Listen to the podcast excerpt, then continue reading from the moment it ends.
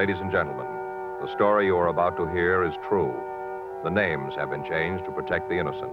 Dragnet is brought to you by Chesterfield, made by Liggett and Myers, first major tobacco company to bring you a complete line of quality cigarettes.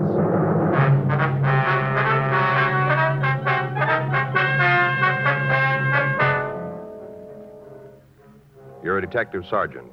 You're assigned to juvenile detail. Four children in your city have apparently been abandoned by their mother. There's no trace of the woman's whereabouts. There's a possibility of foul play.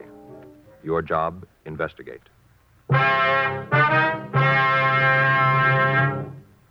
Today, you'll hear these three words everywhere Chesterfield's for me.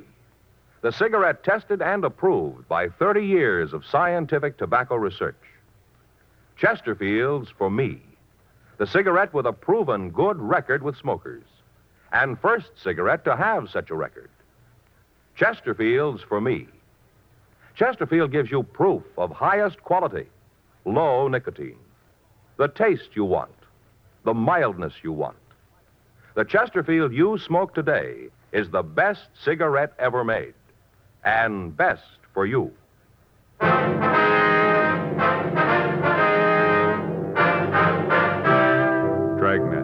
The documented drama of an actual crime. For the next 30 minutes, in cooperation with the Los Angeles Police Department, you will travel step by step on the side of the law through an actual case transcribed from official police files.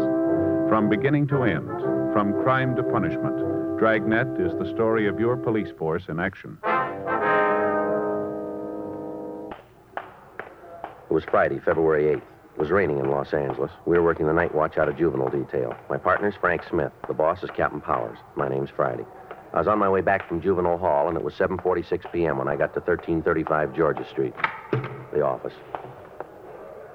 Joe, Yeah, Irene. you talked to Captain Powers? Yeah, the way it looks, Frank's going to be tied up in court for a couple of days. It's Going kind of hard. Gang war, isn't it? Yeah, seems like everybody in town's climbed on this one. Really making a big thing out of it. Uh huh. Fellow skipper said I was supposed to give you a hand on anything that might come up. Then you just made it. Hmm? Woman in the next office. You better talk to her. What's it about? It'll be better if you got it straight from her. Was she a crank?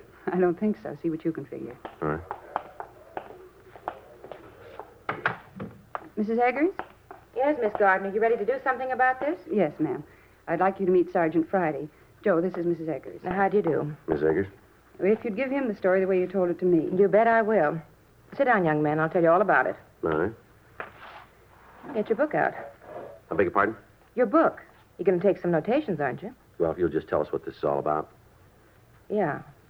Well, I don't want you to get the idea that I'm the nosy type. I'm not. It's just that I take an interest in the things that go on around me. Civil minded, the way they put it in the papers. Uh-huh. Of course, there are people who say that I pay too much mind to their business, but it isn't true. Not a bit of it. If you'd tell the sergeant what happened. Oh, yeah.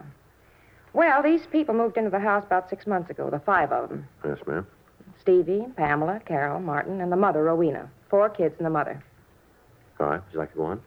Well, now, right off, I could spot this woman. Seen a lot of them. How do you mean that, Miss Eggers? You can make it crystal if it's any easier. Yes, ma'am. What did you mean? That you've seen a lot of them? Alkies, you know, drunks. Mm-hmm. Well, she's one. I could spot it right off. Her and those four beautiful children. Yeah. Well, the first few months they lived there, I'd maybe see her a couple times a week, you know, going in the house or coming out. Just a couple times a week. I see. Last week, ten days, I haven't seen her at all. Not even a little sight. Mm-hmm. So right off, I figured that something was wrong. That's the way it looks to me. All right. Thank you, Miss Eggers. We'll check on the house right away. Well, that's what I wanted this policewoman to do. I told her I'd go right along with you. Well, that won't be necessary. Now, listen, young man, if there's anything wrong with them kids, I want to know about it. I want to do my part. The whole neighborhood's talking. Is that right? Sure. Little Stevie's been to all the houses looking for something to do, asking for work. It just seems to me that there's something wrong about the whole caboodle of them. Not seeing the mother and the way the boy don't eat the lunch plate, not seeing the other kids. There's something that don't fit over there. All right, ma'am. We'll look right into it. You just do that. We'll see what I say is true. Thank you, Mrs. Eggers. Don't go thanking me. Just trying to be civil-minded, that's all. Mm-hmm. Just seems that there isn't anybody who cares about those kids. Well, that's not true, Miss Eggers. What? We do. 8.14 p.m. Policewoman Irene Gardner and I left the office and drove over to the address the Eggers woman had given us. The house was a small one-story clapboard building located on the rear of the lot. The front yard was overgrown with weeds, and there were neighborhood advertising papers lying around. When we arrived, there was a faint light on in one of the front rooms. Irene and I went up to the front door and we knocked. We got no answer. I tried the door, but we found it locked. There was no sound from inside the place. The shades were drawn over the windows so that it was impossible for us to see into the house. We walked around to the rear and tried the back door. It's locked. Yeah, doesn't look like there's anybody home. Mm-hmm. Well, let's talk to that Eggers woman again, huh? All right. Doesn't make a lot of sense, does it? From the story she gave us, the kid should be at home. Well, she might be seeing things, Joe. You know, trying to figure out some way to get attention. Yeah, might be. Didn't seem like that to me, though. Joe, What? What do you got there? the front window. There, you see it? Yeah, there's somebody in there. Come on, let's go.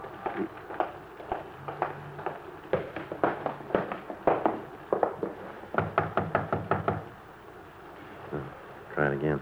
Yeah. Not answering. Come on, open up in there. We know you're in there. Come on. Open the door. What do you want? Police officers, let us in. There's nothing wrong. Go away. No, we can't do that. Now, come on, open up. Who are you going to arrest? Nobody. We just want to talk to you. You sure that's all? That's right. Okay. Just a minute. What do you want? You Pamela Telford? I haven't done anything wrong. Well, we didn't say you did. Then what are you doing around here? What are you looking for? Is your mother in? What? Is your mother home? Well, yeah, she's here. Well, we'd like to see her if it's all right. You can't. You can't see her. Well, I'm afraid we're going to have to. She's lying down, asleep. That's why you can't talk to her. Well, what's the matter, little girl? Nothing. Why'd you ask something like that? Don't you think you better let us in? We're going to have to talk to your mother. But she's asleep. She's tired. You can't talk to her. You can't. Now, come on. You want to go in and wake her up? There's some things we've got to talk to her about. I wonder if we could come in. It's, it's kind of wet out here. Hmm? How about it? Then you can get your mother and we can have our talk, huh? I guess you can come in. I guess it's all right. Come on in, Joe. Yeah. The front room was about 12 feet square. The only light in the room came from a candle in a jelly glass on a table. The only furniture in the place was the table that held the candle and a torn artificial leather and chrome couch. The floor was covered with paper, rain soaked cardboard boxes, and dirty clothes. At a half a dozen different places, drops of dirty water were seeping through the roof. The water was being caught in empty tin cans that had been placed around the room. To the left was a door to a bedroom. In it, in a wooden crib, were two children. From the descriptions we'd gotten from the Eggers woman, we recognized them as Martin Telford, age four, and his sister Carol, age two. As soon as the children saw Irene and me, they hid their heads under the dirty blanket that covered the crib.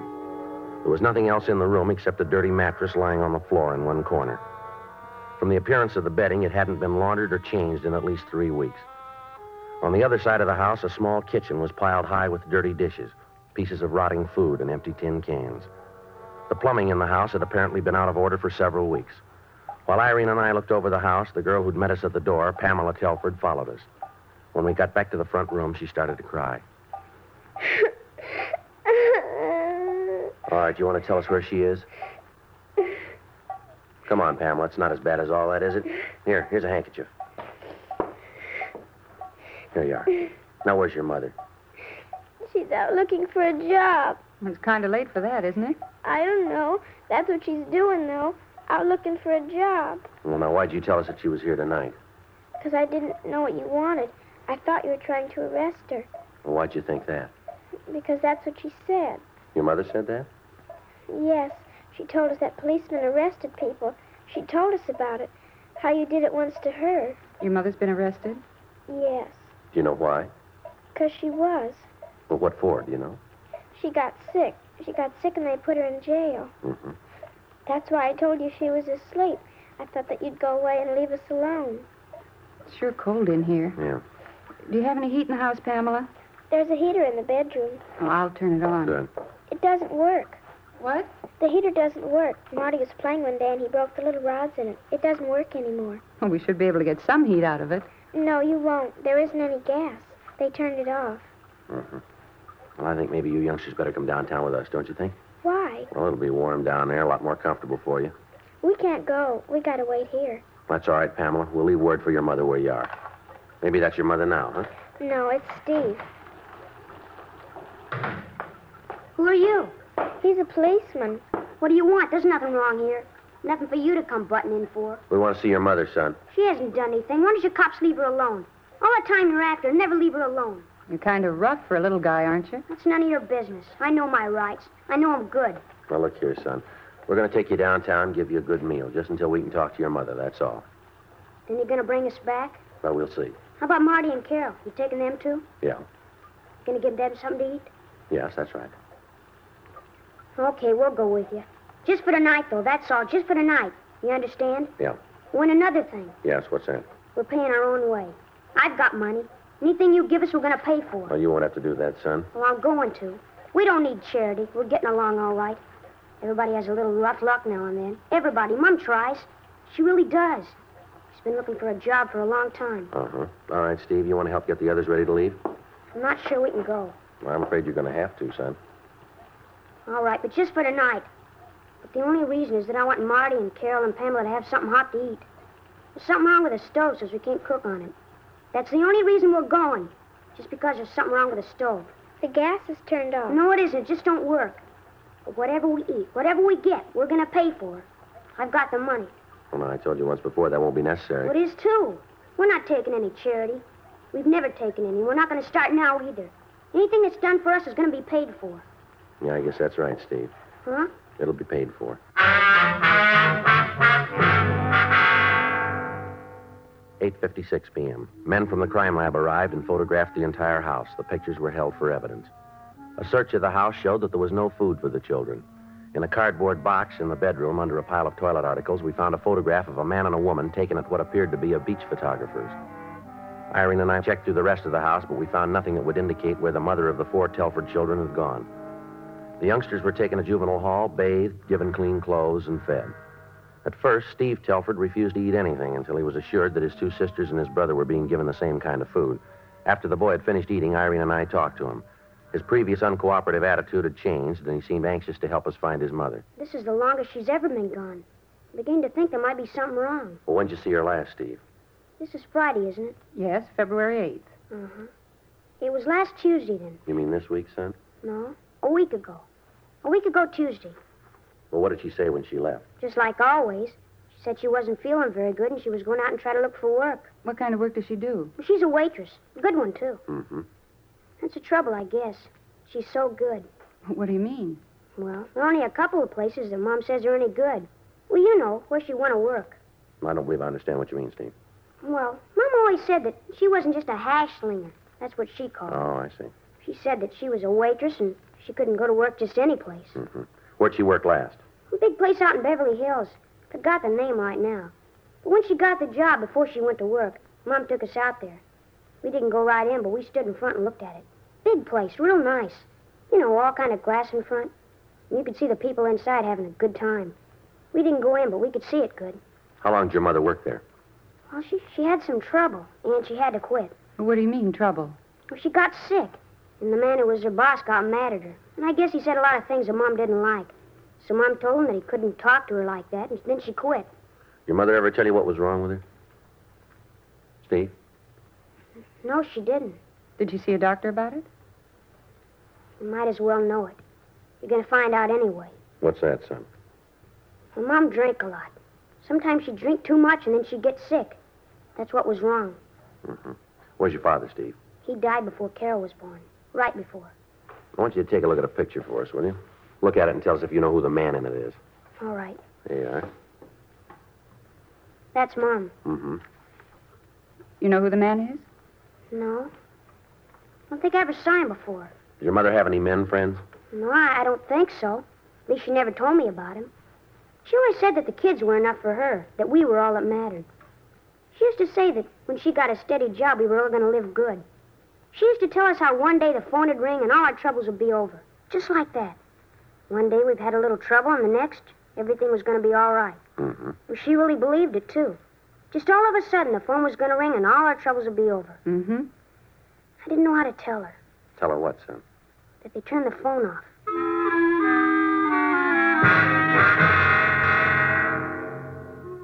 We had the name Rowena Telford checked through R&I. We found that the boy's story was true. The woman had been arrested once on a charge of 4127A LAMC, being drunk in a public place. Irene put in a call to the waitresses union and asked them to check to see if the woman was working any place in town. They came back with the information that the last job she'd held had been six months before, and that she'd been fired for insubordination and for being drunk.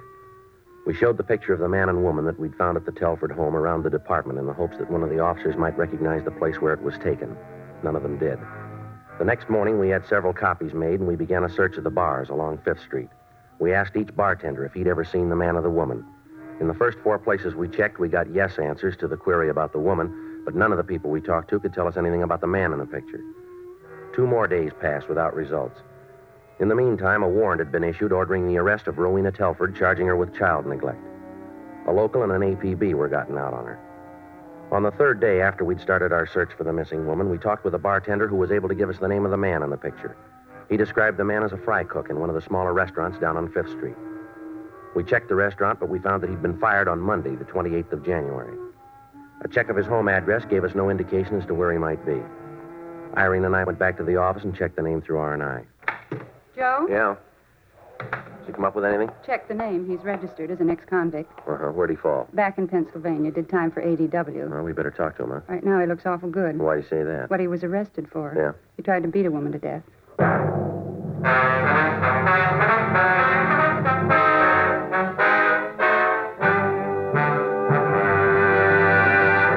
You are listening to Dragnet, the authentic story of your police force in action.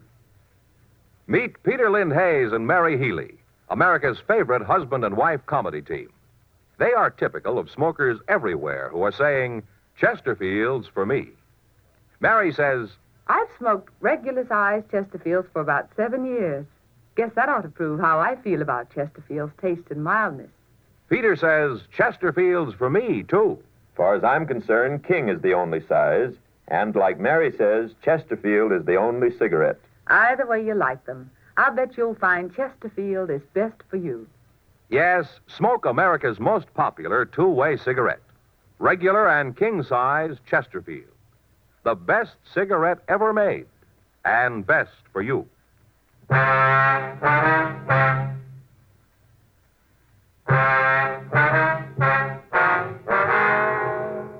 An immediate search was started for the man in the picture with Rowena Telford.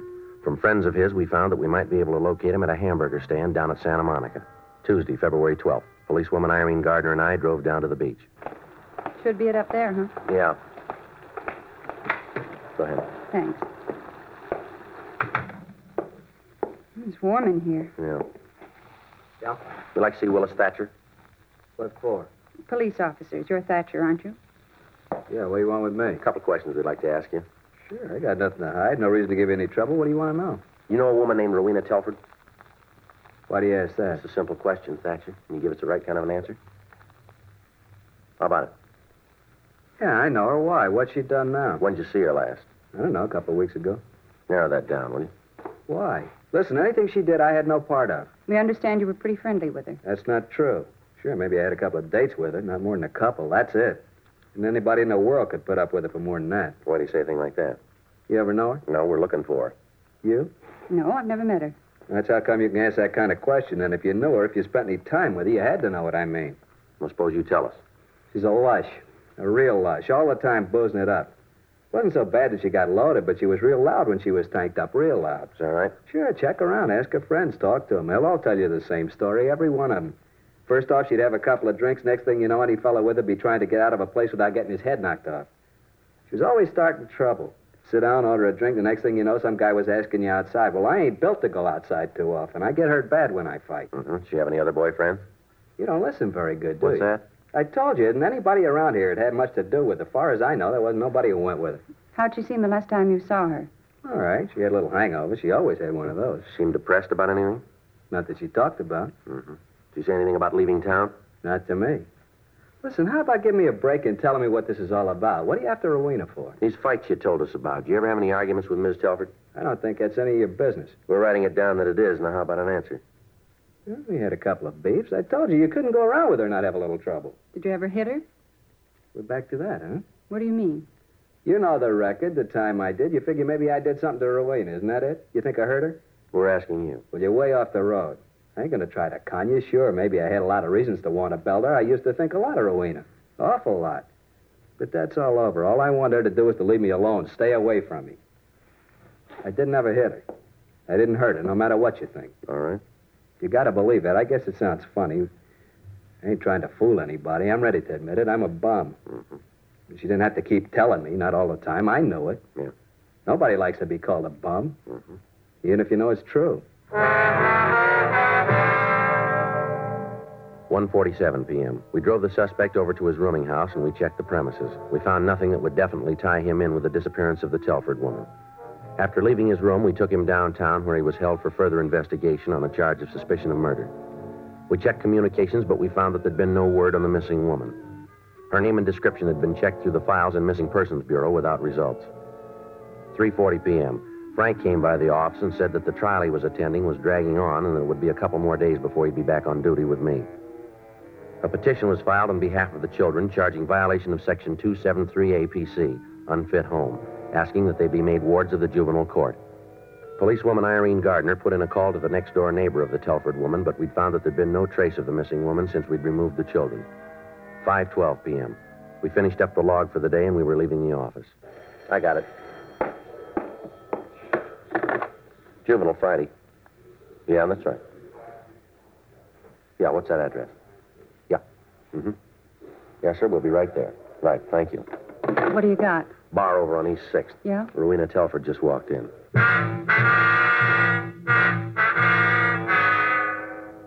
The bartender was one of those that we'd questioned when we first started our investigation. At the time, he knew the Telford woman, but he said that he hadn't seen her for several weeks. On the phone, he told me that she just walked into his bar. Irene Gardner and I left the office and drove over to the East 6th Street address, but the woman had just left. We had her description and a description of the clothes she was wearing. We put that out to all cars in the area, but she was not picked up. Irene Gardner and I went back to the office and we put out a supplementary bulletin on the woman. At 8:14 p.m., we got a call from the woman who'd made the original complaint, Mrs. Crystal Eggers. She told us that the Telford woman had just walked into her own home. Irene and I left the office and we drove out to the house on Vallejo Street. Light on. She must still be home. Yeah. Police officers, we'd like to talk to you. Just a minute. It's about time you got here. You got 'em yet? I beg your pardon? You got the little brats? They all run off, all of them. Get my hands on them, and they're going to get what for. Where are they? We have them downtown, Miss Telford. Why don't you bring them home? This is where they belong.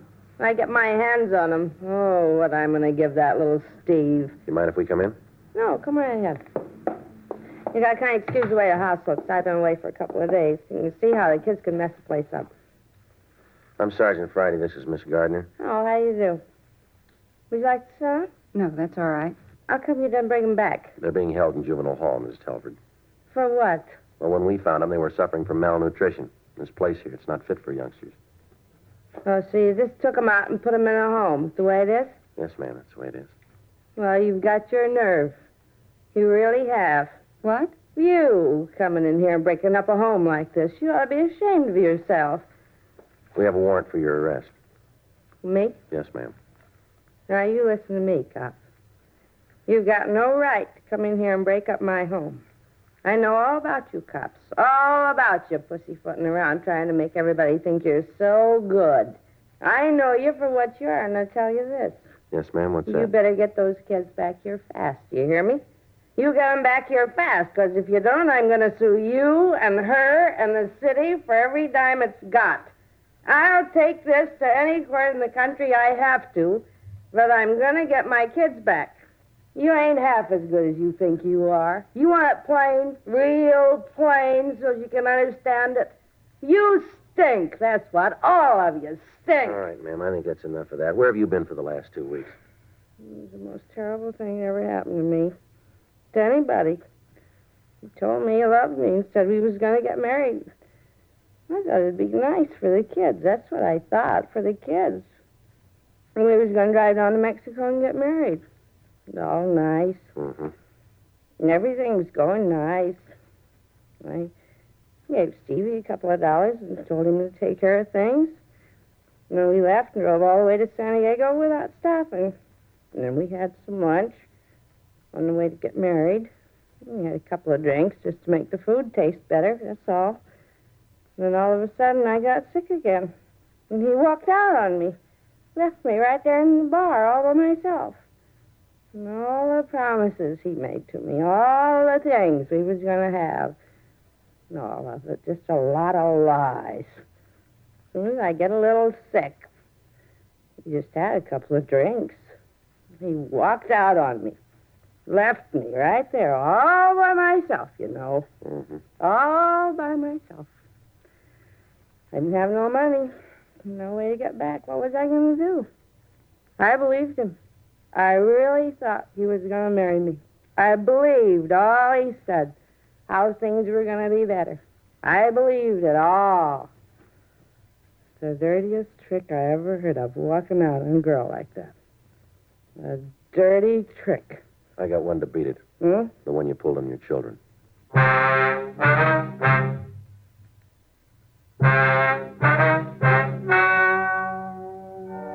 The story you've just heard is true. The names were changed to protect the innocent. On June 4th, trial was held in Department 97, Superior Court of the State of California, in and for the County of Los Angeles. In a moment, the results of that trial. Now, here's our star, Jack Webb. Thank you, George Fenneman. Friends, we've tried very hard to set a dragnet standard. Now, to put that in just a few words, we try to make each program the kind of entertainment that you want. Now, we're going to keep working real hard at that. And you know, the people who make Chesterfields feel the same way about their cigarette.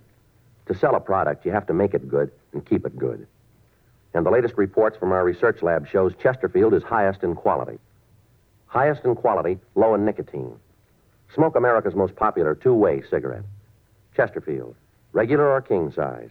They're milder, they're satisfying, they're best for me, best for you.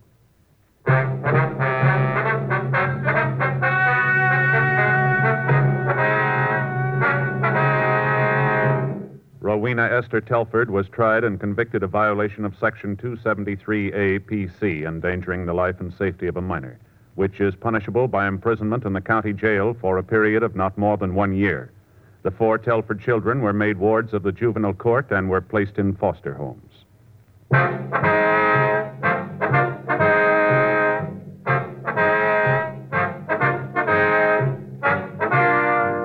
You have just heard Dragnet, a series of authentic cases from official files. Technical advice comes from the Office of Chief of Police W.H. Parker, Los Angeles Police Department. Technical advisors Captain Jack Donahoe, Sergeant Marty Wynn, Sergeant Vance Brasher. Heard tonight were June Whitley, Sammy Ogg, Virginia Gregg. Script by John Robinson. Music by Walter Schumann. Hal Gibney speaking. Watch an entirely different Dragnet case history each week on your local NBC television station. Please check your newspapers for the day and time. Chesterfield has brought you Dragnet, transcribed from Los Angeles. Filter tip smokers, this is it.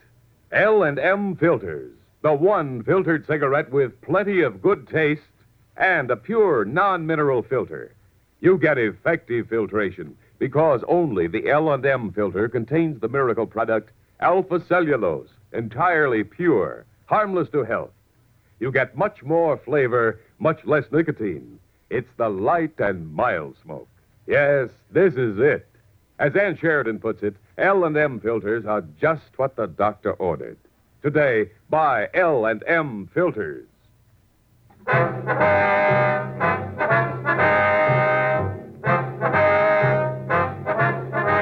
Here, John Cameron Swayze and the news next on the NBC Radio Network.